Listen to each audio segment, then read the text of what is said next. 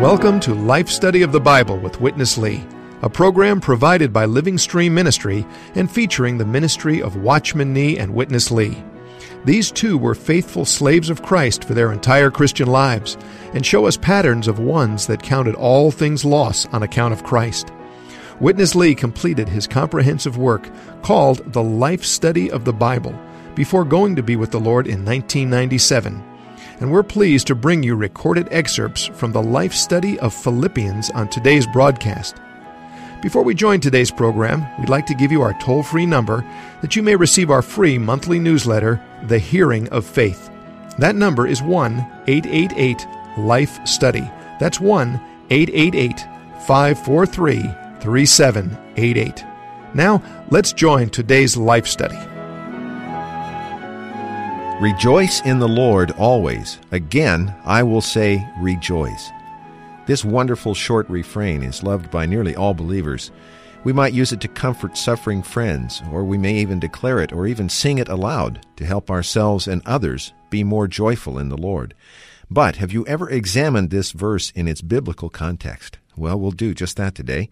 And I hope that in so doing, we'll all be made more joyful in the process. Francis Ball has joined us today. How are you, Francis? Very good. Very happy to be here again. Are you rejoicing today, Francis? I am rejoicing. Amen. Yes. Well, Francis, in a lot of his epistles, the Apostle Paul mentions various saints by name that were important to him and had really joined themselves to his ministry. In this letter to the Philippians, he mentions two sisters in chapter 4 that we're going to find out about today, and these two even had co labored with him in the gospel. But we're going to find out that he wasn't singling these two out particularly in a very positive way, was he? No, absolutely not. I think this is quite a exposure to these two that fits many of our circumstances. Yeah, they kind of became sacrificial lambs in a way, I think, for all of our sakes, didn't they? That's right. Francis, uh, let's look at verse 1 in chapter 4, verse 1 and 2, and this will help set up the first portion that we're going to have today from Witness Lee. We begin So then, my brothers, beloved and longed for, my joy and my crown, in the same way stand firm in the Lord, beloved. I exhort Euodias and I exhort Syntyche to think the same thing in the Lord. Let's pick up Witness Lee as he opens up this portion of chapter 4. The last chapter, chapter 4, is actually and practically a conclusion with some points to confirm his writing and charge the receivers. So, chapter 4 opens this way. So then, my brothers, beloved and longed for, I not only love you, I also long for you, my joy and crown. He's very emotional. My joy. You all are my joy within. And you also are my crown without.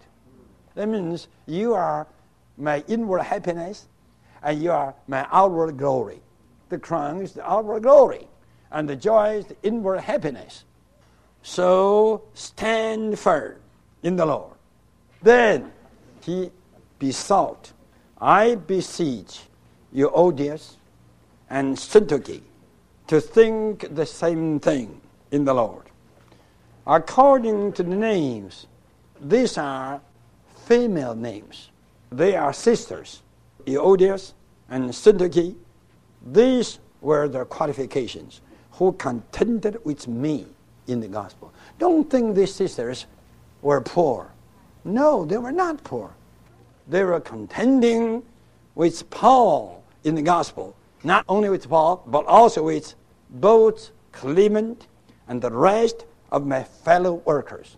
Now, such good, prominent sisters, yet they need the help. Help in what matter? Help to think the same thing. Based upon the foregoing chapters, we surely know what is to think the same thing. The same thing is the pursuing, the pursuing for the full enjoyment of Christ, the full gaining of Christ. This indicates that these two prominent, excellent good sisters, they were good, but they were not pursuing Christ to the uttermost. Francis, this is an interesting account in chapter 4 of these two, well, very positive sisters, Euodias and Syntyche. They were obviously saints in the church that were well known to the whole church in Philippi.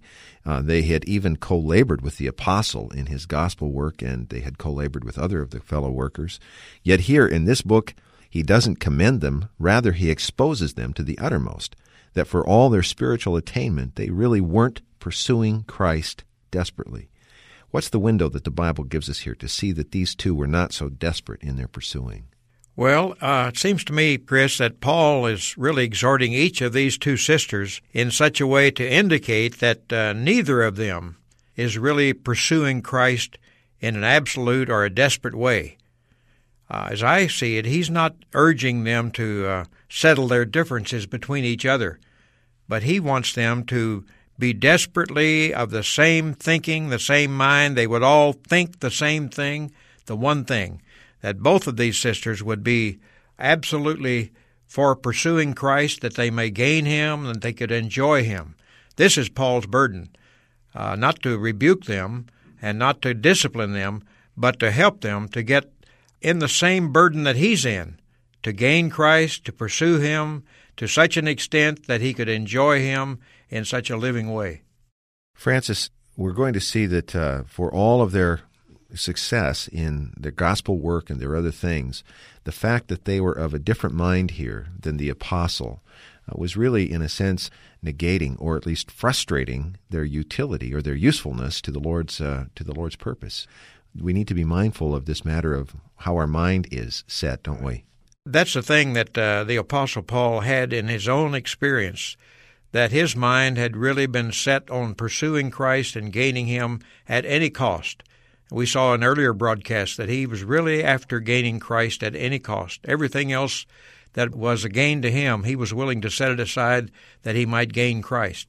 So this is his mindset. This is where his mind and his thinking is. And that's what he's looking for in those who co work together with him. He was urging all the Christians in this to uh, have their mind set on the same thing, pursuing and gaining Christ. Yeah, he was quite earnest in his desire to have uh, the mind that the Lord had put in him, which we also found out was the mind of Christ, that this mind would also now infect these two dear sisters and all of the ones in Philippi. That's right. He makes reference to this mind. Well, he also goes on to make a plea not just for these two, uh, but when we come to verse 3, let's look at that. It says, Yes, I ask you also, genuine yoke fellow, assist them, since they contended with me in the gospel, as well as with Clement and the rest of my fellow workers, whose names are in the book of life.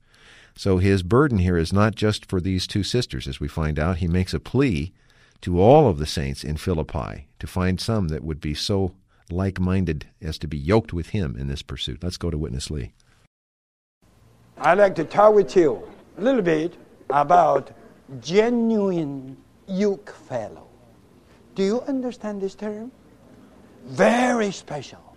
A yoke fellow in Islam to plow the land. They didn't use only one cattle. They mostly used two in pairs. They put two cattle in pair to plow the land. So the two bear the same burden. The genuine yoke fellow means what? Means you, dear ones, who do have a real burden as I, Paul, do. You are genuine. You are my genuine yoke fellow. You are one genuine who bears the same kind of burden under the same yoke. This is of meaningful. Actually, if we still do not seek Christ to the uttermost, in a good sense, we have not been yoked yet. We are still free in thinking. We are still free in this kind of thought. We are still free in that kind of consideration.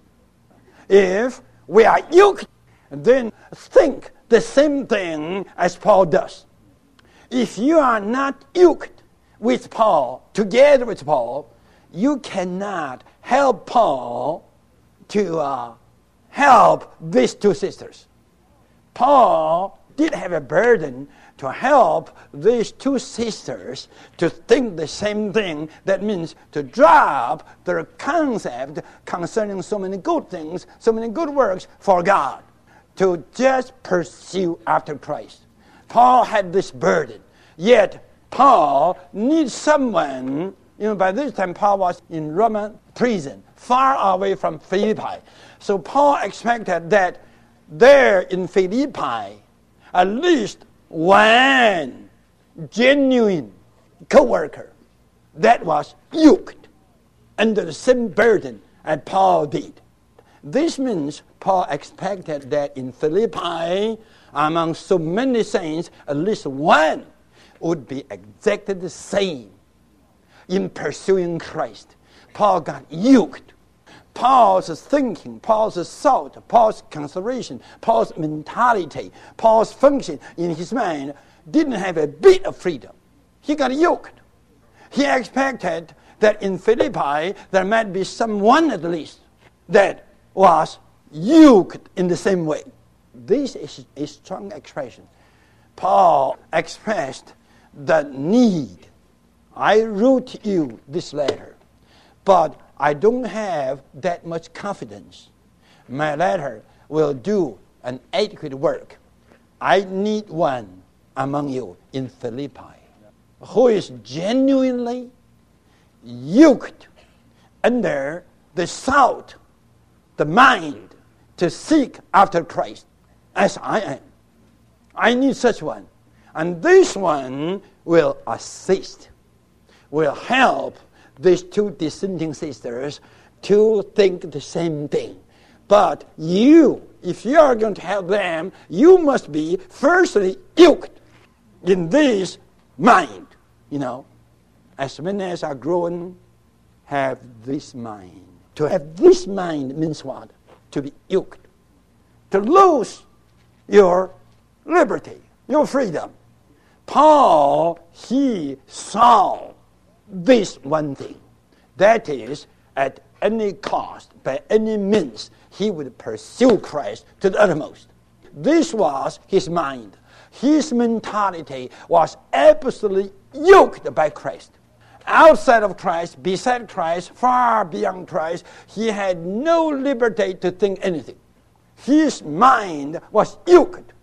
He was fully yoked by Christ, with Christ, and in Christ. Now, he expected that there in Philippi, at least one could be so genuine to work together with him, and this one can assist the two dissenting sisters to think the same thing. Francis, it seems by implication at least that the factor here that was uh, dividing or keeping these two sisters from having this one mind was they were perhaps more occupied with their own work in serving the Lord, and that's what their mind was on, as opposed to having this one unique mind that the apostle was talking about. He was obviously in a condition in this state where he was fully yoked to this one thought, that of pursuing Christ. Now, in verse 3, he's pleading for at least one person additionally from Philippi to join him in this yoking practically help us. What was he looking for in such a yoke fellow? Well, of course, this term yoke fellow really uh, struck me very much the way he shared this, comparing it with two animals that are yoked together.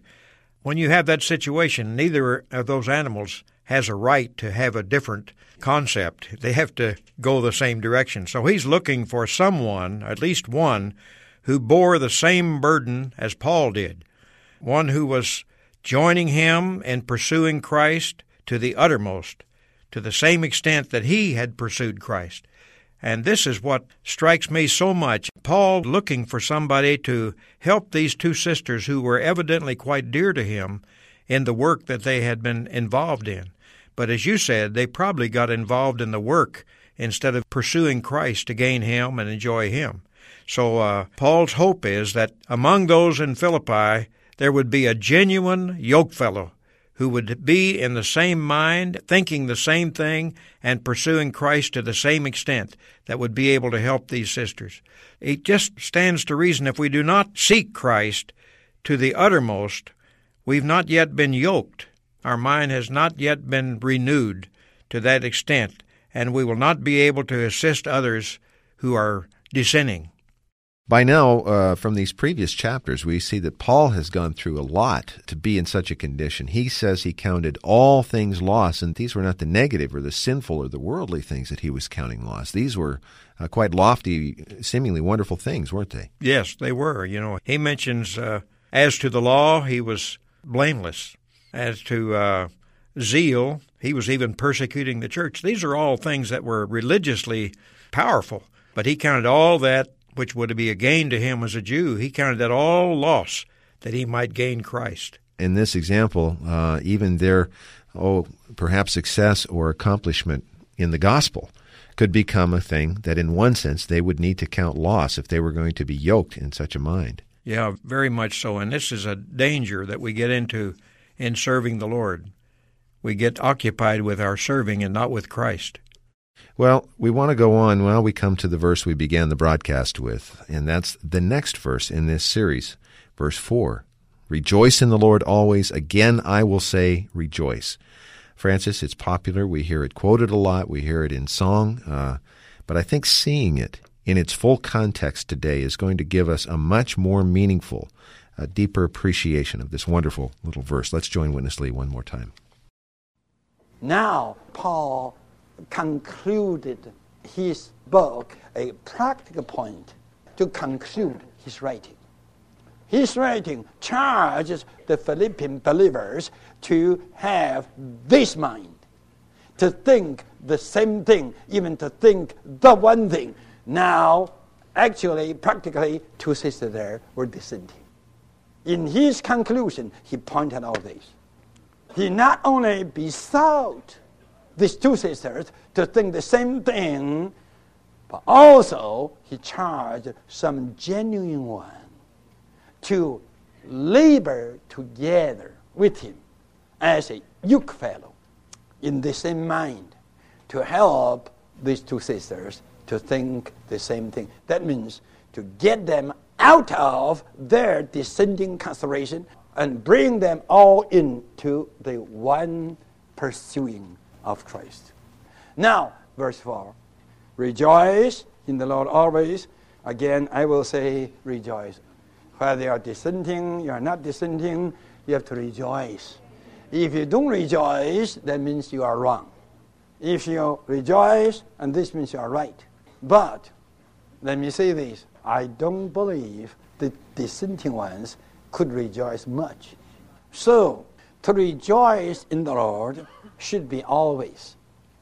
This kind of rejoicing in the Lord always strengthens the oneness in verse 2 and 3. For Euodias and Syntyche to think the same thing, they all must learn to rejoice. If they could not rejoice, they have to realize they do have a problem. So, to rejoice is a strengthening. And then from verse 5 to verse 9, those verses cover many excellent virtues. For all those virtues, there is the need of a secret that is to rejoice in the Lord.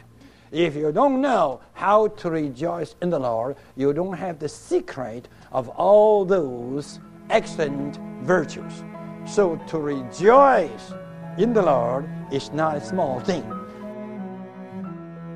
Francis, I think many of us like to take uh, a verse here or there that we would make our favorite verse uh, and cut it out and be able to hold it up and present that to others. But actually, uh, the context is always critically important. And this little verse has a very, very important context that I would say almost universally is overlooked. According to all that Paul is stressing here, what's the key? For God's people to be in this kind of condition of continual rejoicing? Well, learning to rejoice always. Uh, he says whether you're dissenting or not dissenting, you still have to rejoice. So we have to learn how to, to rejoice. This is a practice that uh, is not just to be happy. This is something from deep within our spirit, something inward. Learning to rejoice always is the way to get the strength for keeping the oneness that he just talked about. And Paul has spoken of this in these few verses about thinking the same thing and thinking the one thing. In order to do that, we have to be those that are not only rejoicing, but rejoicing in the Lord. It's hard to believe that uh, anyone dissenting to Paul's plea to think the same thing could be rejoicing. These two sisters and all of us uh, need to learn to rejoice in the Lord always.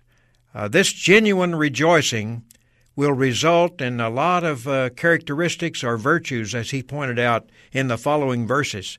I feel, uh, Chris, that the main thing we need to exercise our spirit for is to rejoice in the Lord always. Uh, Francis, this can kind of be, it appears to me, um, a chicken and egg question, I would say. On the one hand, we need to be rejoicing to be strengthened for all of these virtues and even to maintain the oneness. But on the other hand, here, as you pointed out, Paul says probably in their dissenting with one another, these two would have found it impossible to be rejoicing. So there uh, is a linkage here. We need to get in this cycle of rejoicing for strengthening to keep the oneness, because without the oneness, there's not much rejoicing, is there? That's right. Without the oneness, there could not be rejoicing, and there must be rejoicing to have the oneness. Francis, I appreciate your help today on uh, uh, an interesting chapter and one that I think we all can practically get quite a bit of help from. This is a situation that affects the body of Christ universally throughout time, is always affected by this matter of dissenting and being preoccupied with so many things other than this unique mind and desire to just pursue Christ. Certainly, I think this is really the thing, uh, Chris, that we need uh, this kind of realization that to be one with the Lord's purpose, to be one with the Apostle Paul, to be one with those to whom God has committed His Word, is very, very important. And for this, we just rejoice.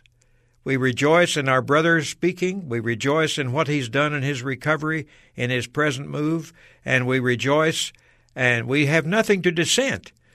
But if we do, we still need to rejoice. But that rejoicing will bring us out of our dissenting and bring us into one accord and having the same thought, the same goal, the desire to gain Christ at any cost. Well, we uh, would like to point out to our listeners that we have a lot of printed material available on these topics, particularly when we get into these books like Philippians and Ephesians, as we'll see, Colossians. Uh, this is really at the heart of this ministry in experiencing Christ for the accomplishment of God's purpose. And Paul is touching these things uh, in this kind of fashion, in this kind of heart. He was seeing a bigger picture as God's purpose was uh, revealed to him, and he was trying to bring all of God's people at that time into that same heart. This is really the point of this ministry. So we have uh, many, many items we would love to present to our listeners if they'll contact us. Uh, you can call us toll free, and I'll give you that number now. We would like to visit with you about the books and material that's available from Living Stream Ministry. Our phone number is 1 888 Life Study. That's 888 543 3788. Our mailing address is Living Stream Ministry, Post Office Box 2121, Anaheim, California 92814. And also, you can send email to us to radio at lsm.org. And as we do from time to time, I'd like to point out our website located at www.lsm.org org. And from there, you can find the links that will take you to the radio page. And at that site, we have all of our previous programs that have been archived and they're available for you to download and listen to at your convenience. Of course, we offer tapes and cassettes of uh, our programs as well, but the internet, as we're finding, is becoming a more popular tool each day, so we like to take advantage of it, and those programs are there for you to listen. Once again, our toll free number 1 888 Life Study. Please call us if you can, and I would like to invite you back tomorrow and for Francis Ball today, I'm Chris Wild. Thank you very much for listening.